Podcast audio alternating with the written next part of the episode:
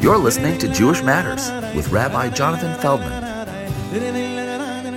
We're on our series on Jewish ethics and war, and we're going to be speaking about putting your life on the line in order to defend the state of Israel.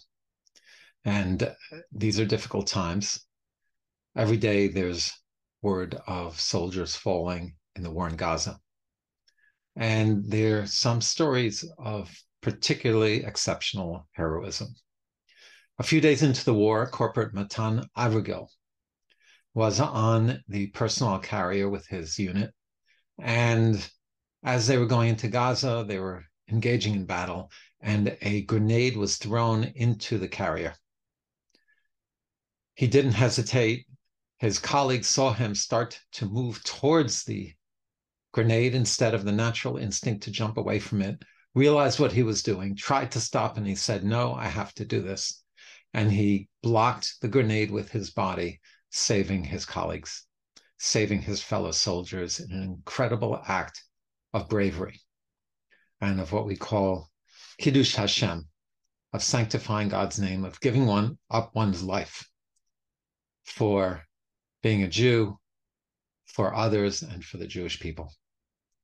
And as he was dying, he said, This is what he said, I've tried to do all I can for my people and my country. How is it that a 19 year old, 20 year old kid is able to rise up to such incredible bravery, such incredible acts of heroism? And Jewish tradition does not glorify heroism like Greek tradition does. It's not a glorification of the soldier of battle but it's the sanctification of God's name. It's doing a holy act, being ready to even give up one's life to save another. And Rav Chaim of Volozhin, the great 19th century sage, in his work Ruach Chaim, his commentary on the ethics of the fathers, he says that Jews have this ability, and we've seen throughout history, have given up their lives for their Judaism and for their people over and over again and he says, this comes from our forefather Isaac, from Isaac, who was ready to follow God's direction, to be brought up on Mount Moriah by his father Abraham. And when we know at the last minute it did not happen, God didn't want his life, but he was ready to give his life. And Rav Chaim Volozhin says that that is seared into, passed down in a Jew's spiritual DNA, so to speak. It's something that we have in our nature. It's something we have in our spiritual inheritance from our ancestors. And if you look throughout Jewish history, there have been times during the Crusades when Jews were forced to be given the choice to be forced to be converted or to give up their lives. And they gave up their lives rather than turning away, forsaking their Judaism. And at other times, during the Shoah, during the Holocaust, Jews giving up their lives simply because they were Jewish. So let's come back to discussion about war and a soldier. Judaism places preserving life over every value, almost. Uh, if one is in danger, one has a medical condition and it's Shabbat, we pick up the phone, we drive to the hospital, all of the commandments of the Torah are suspended the life comes first. However, there's certain circumstances where other values come before, and particularly in defending the land of Israel, what we call milchemet mitzvah, a war which is a mitzvah. And in his code, Maimonides and the war laws of kings, he talks about how the soldiers were addressed before they went out to war and how they got the strength to put their lives in danger. Now, you could even ask, first of all, is one allowed to put one's life in danger in such a circumstance? So, even on an individual level, we see that um, there are circumstances where, let's say, someone breaks into a person's home. Now, certainly in Judaism, our life is greater than our possessions. And Uh, you would think, well, just run out of your home and let them take what they want and don't put yourself in danger. But in fact, one is allowed to stand up for one's for one's possessions, even putting one's life in danger. Otherwise, as we know, society would break down and there would be no boundaries. So, uh, and it says in the Torah itself, if someone comes into your home at night, you're allowed to shoot first and ask questions later because they're coming to steal and they know you're there and they're prepared to do violence to you in order to get what they want. And we're allowed to use force to defend ourselves. That's all the more so, so true on a national level. Um, you could say, well, we're in danger, just flee, and then we would have no homeland, we would have no land of Israel. So Maimonides tells us how the soldiers are dressed. The act of going to war is not just self preservation, it's not just preserving one's property, especially in the land of Israel, it's considered to be a godly act. And because of that, or an aspect of that, is that one's strength comes from the Almighty. The soldiers had a special Kohen Gadol, a special high priest, who was sent out with the soldiers to war with the ark in order to give them spiritual strength and morale. And this is how they were dressed. Listen, Israel, today you are about to wage war against your enemies. Do not be faint hearted. Do not be afraid. Do not panic and do not break ranks before them. God your Lord is the one accompanying you to do battle for you against your enemies to deliver you. So it's considered that part of going to war was trust in the Almighty, that we're fighting a holy cause, and that God will help us. And sure enough, you look at you, history of the state of Israel, 1948, 1967, we succeeded against all odds. And we just finished the holiday of Hanukkah, which is actually the only holiday that celebrates a military victory in a war. And uh, the miracle of the oil is telling us that God was with the Jewish people in those battles as well. So, an important, vital, central part of going out to war was one's trust in the Almighty. In fact, in the times of Joshua, it was the most righteous, the sages, who were the ones who were to go out to war. And in the Hanukkah story, the Maccabees were the Kohanim, they were the priests in Jerusalem. They were the teachers and the spiritual personalities who went out to war. Now, that being said, the Torah has another very interesting uh, exemption for going out to battle. It lists certain exemptions. In the book of Deuteronomy, we're told that the uh, this Kohen Gadol, this high priest, addresses the troops. And by the way, today in the Israel Defense Forces, we have a chief rabbi of the army, and there are rabbis assigned to the army. And we see today an incredible swelling of desire to connect to Judaism, to the Torah amongst the soldiers. They say that 200,000 pairs of tzitzit were sent to the army. And I have, I know someone who's constantly bringing sets of tefillin so the soldiers can put on tefillin. Uh, when you look at the pep talks, which were like the one we just read, uh, there's singing, dancing, and the prayers that are said at the end of Yom Kippur. So today as well, the spiritual component is a vital one. However, in the Torah, they're given an exemption. The high priest would say, Is there anyone who has built a new house but not dedicated it? Is there anyone who has planted a vineyard but hasn't been able to harvest it? Anyone who's gotten married but has not yet set up their household? Or they got engaged and they haven't yet done a chuppah. Let them go back to their home lest they die in battle and another person take their place. Now, right be- below that, it also tells us that they, the uh, spiritual leader says to the troops, Is there anyone who is afraid or disheartened?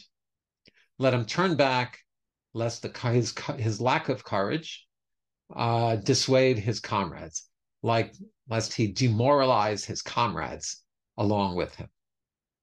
So some of the commentators say that the previous exemptions are really a cover, that a person would not come out and say, I'm too scared to go out into battle. And by the way, the spiritual dimension of this is that the person might feel that they don't have enough merit before God, that they've done something wrong, and therefore God will not be protecting them. So they're given this cover of maybe they built a new home, maybe they've planted a vineyard.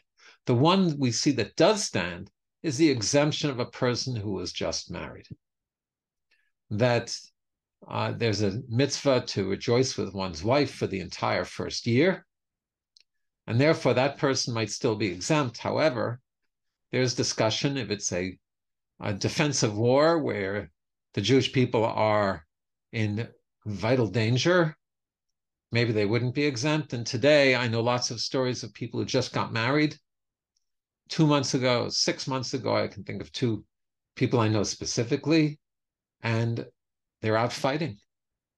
They recently got married and they went out and haven't seen their spouse for the last two months, or they come home for Shabbat here and there. So the spiritual component is a vital aspect. And if the person doesn't have that spiritual strength, then they're exempted. Okay, so now let's turn to the next question. So, what is the basis for giving up one's life, for putting one's life in danger on the line? And how do we understand that that is can be a kiddush Hashem, that that can be a religious act? So, in the Shema itself, in the central declaration of Jewish belief, it says you should love God with all your heart, with all your soul, and with all your might. And with all your soul, the word is nefesh, really means your entire being. And the Talmud in Brachot 61b tells us, with all your soul, this is a person who gives up his soul in order to sanctify God's name. And then it quotes Rabbi Akiva, who says, with all your soul means even if God takes your soul. So the story of Rabbi Akiva was very poignant. Rabbi Akiva lived during the Hadrianic persecutions the Romans forbade the Jews from studying and teaching Torah. This was after three rebellions. They were sick of us, and they knew hit us in our Achilles heel and where it really hurt in our Torah and our spirituality. And Rabbi Akiva continued to teach Torah. They threw him in jail. And his students came to see him, and they were standing by the window of the jail, and he continued to teach Torah. And they said, Rebbe, they're going to kill you and he says, Let me tell you a parable. He says there's a story of a fish and the fisherman, and the fisherman is trying to catch the fish. So the fox on the bank of the river says to the fish, Get out of the water, it's dangerous in there. Come on the bank. Now, of course, we know the fox will just eat, try and eat the fish as well. But he says, or the fish will suffocate at least. So the fish answers, I am a fish, and water is in my element, and this is where I belong. And Rabbi Akiva is saying, I'm my whole existence is teaching Torah, and even if I have to give my life for it, this is where I belong. And so, in times of persecution, one is sanctioned, one is allowed to give up our life for any aspect of Judaism, especially for teaching Torah. So, so that's giving up one's life for one's beliefs, for one's principles. What about putting ourselves in danger to save another person? So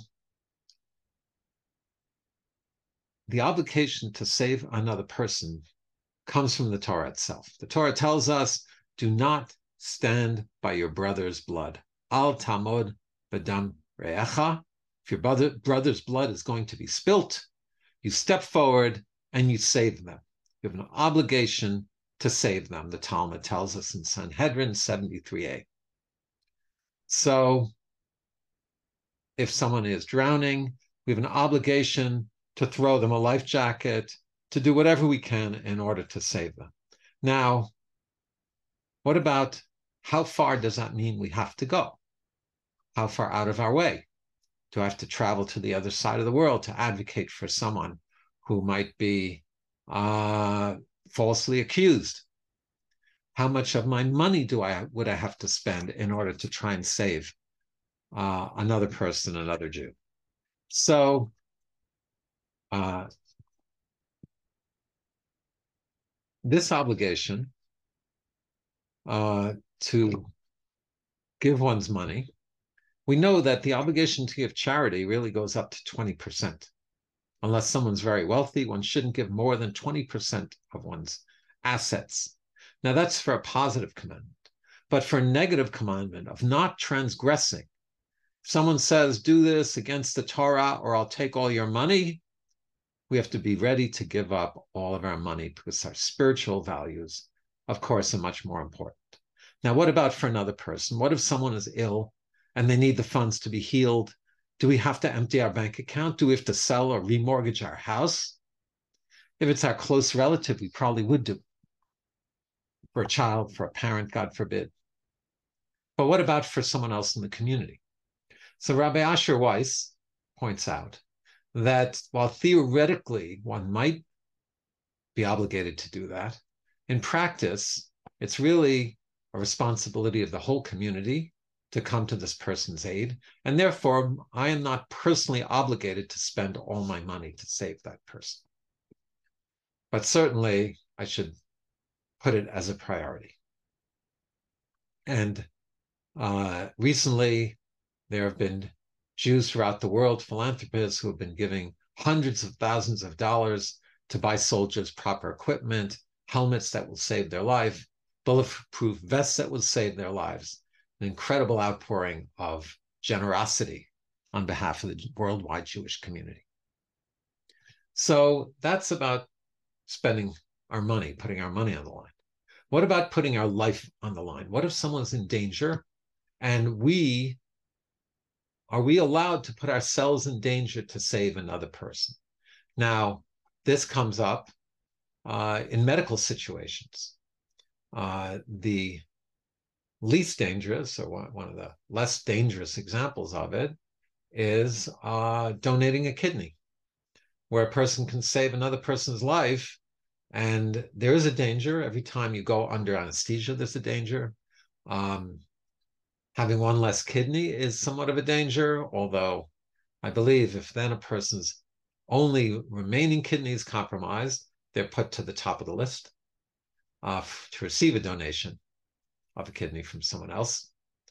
And uh, I know people who have donated kidneys, and um, it's a very noble thing to do, an incredible thing that someone might be saving someone's life.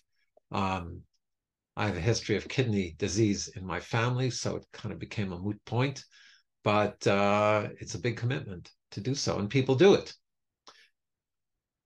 So, what about other situations? What about if someone is being accosted? Do we have to step forward and put ourselves in danger? So, the Talmud, the Jerusalem Talmud, discusses this. And it tells us a story of Rabbi Ami who was kidnapped and held in a place called Sif, Sifa. Don't know where that is, but it was probably somewhere in ancient Israel. And Rabbi Yonatan said, wrap up the dead in his sheet, meaning consider them as if they're dead. There's nothing we can do. Anyone who goes in would be putting their lives in danger and maybe even going on a suicide mission. But Rav Shimon ben Lakish, uh, Reish Lakish as he is known, he said, I will either kill or be killed. I am going and I will release him by force. Now it's very interesting that Reish Lakish, Rav Shimon ben Lakish, was a gangster before he turned to Torah, did tshuva, and became one of the great rabbis of the Talmud. So uh, he was used to living in that world, and um, and it says he went, he appeased the kidnappers, and they handed Rabbi Ami back. So he didn't even have to fight. And he put himself in danger and he saved Rabbi Ami. So from there, it might seem like the obligation to not stand by one's brother's blood might mean even putting our lives in danger. So uh, the Aruch HaShulchan, Rabbi Michal Epstein, also a great 19th century sage, in Choshen Mishpat 426.4, he quotes uh, the, he says that this story in the Talmud is not widely quoted by the medieval sages. And he says that um, therefore we see that it is clear that one is not obligated to endanger ourselves to save another person. Now he says we're not obligated.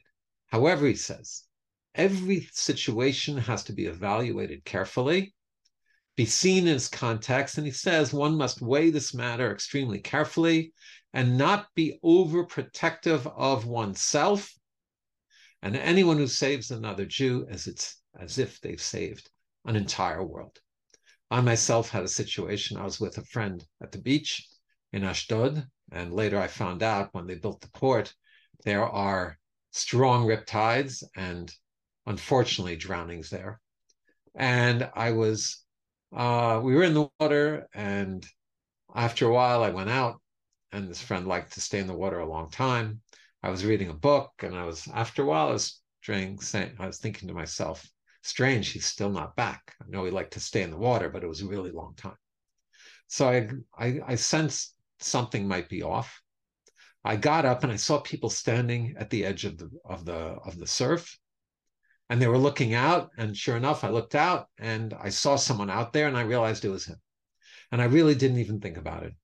I just jumped, put, took off my shirt, jumped in the water and started going towards him. And I was fortunate that uh, I grew up the first summers of my life on the ocean, and I'm pretty confident in the ocean. I took life saving courses and realized that it wasn't so dangerous. He was just trying to walk against the tide when really what you do is you let yourself uh, be, you just float when the tide pulls out, and then hold your feet on the ground to prevent yourself from going any further out. And then when the waves go in, you ride the waves in. And that's what I did with him. And we were brought to safety. What would I have done if I'd evaluated that it was would have been extremely dangerous for me as well? I don't know what I would have done, honestly. Um, one is not obligated either to throw away one's life to try and save another person. So, what are the criteria? So, some of the uh, legal opinions say that if, a, let's say there's a fire a building, if you would have gone into that fire to save your possessions, then you should certainly go in to try and save another person. But, you know, you know the joke, your money or your life. And the person says, hmm, I'll have to think about that.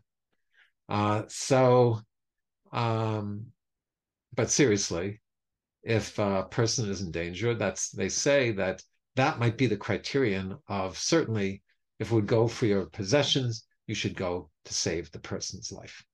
Beyond that, a grave danger, we're not obligated. Um, the Beit Yosef, Rabbi Joseph Karo says, if there's a 50% chance of saving the person, then one should go in.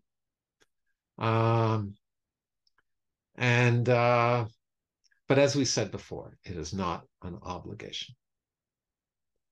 Now, if you really think about it, every soldier who goes out to battle, in a sense, they're defending their own lives because they're part of the country, but really they're defending the collective. They're defending everyone else's life. And so uh, it would be easy for a person to say, you know what, one less soldier, they can live without me. I'll stay safe. But we realize if everyone did that, then there would be no army. And so it's still a situation where, um, and in battle, there are many times. Uh, a few days ago, there was a very tragic incident where one part of a unit was ambushed, the other part got separated, then there was booby trapped, and more soldiers went in to save them. And uh, there were 10 soldiers who fell in battle. So we see that in the heat of war, that there are many situations where people are putting their lives on the line to save their fellow soldier, putting themselves in even graver danger.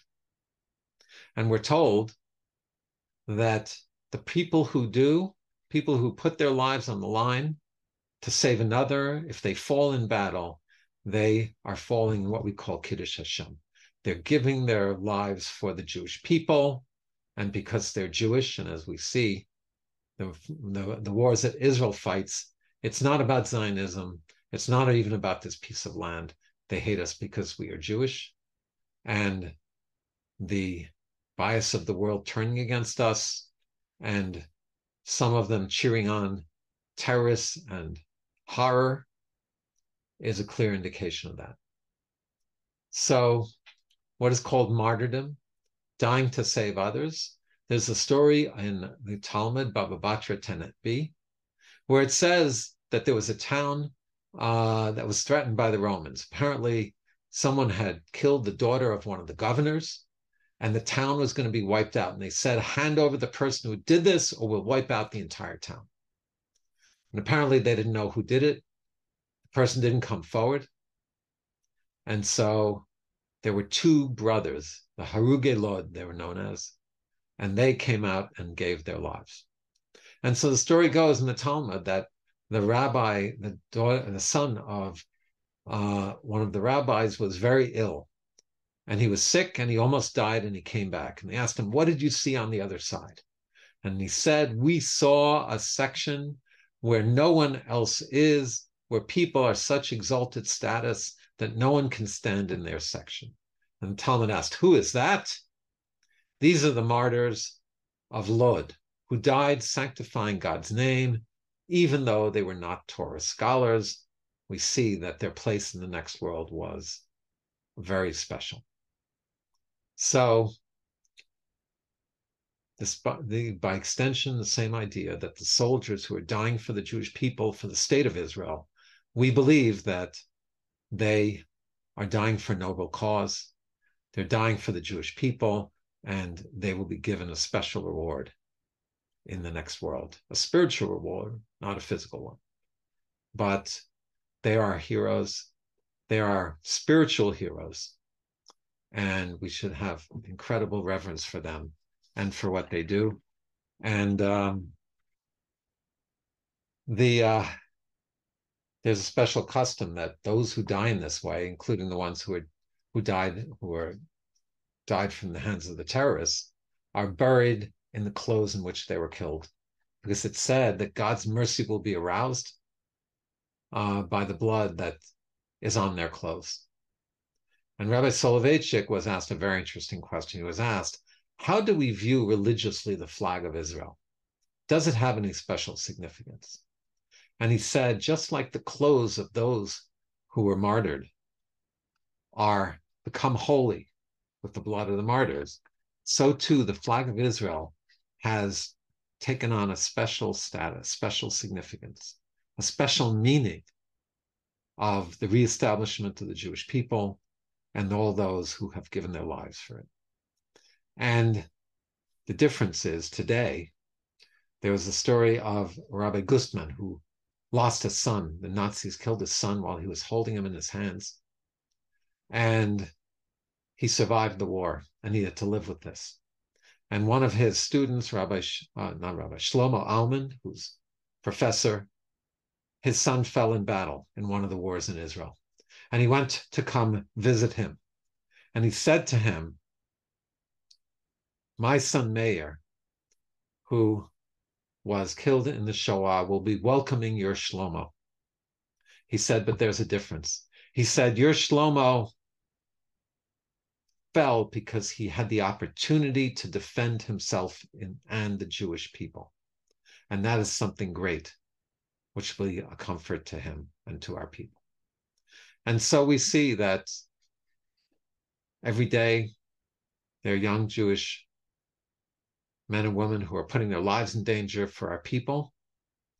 And we should really think about that and say that if they are living to willing to die for the Jewish people and for Judaism and Torah, then certainly we should rededicate ourselves to living for the Jewish people, for Torah, and for the state of Israel.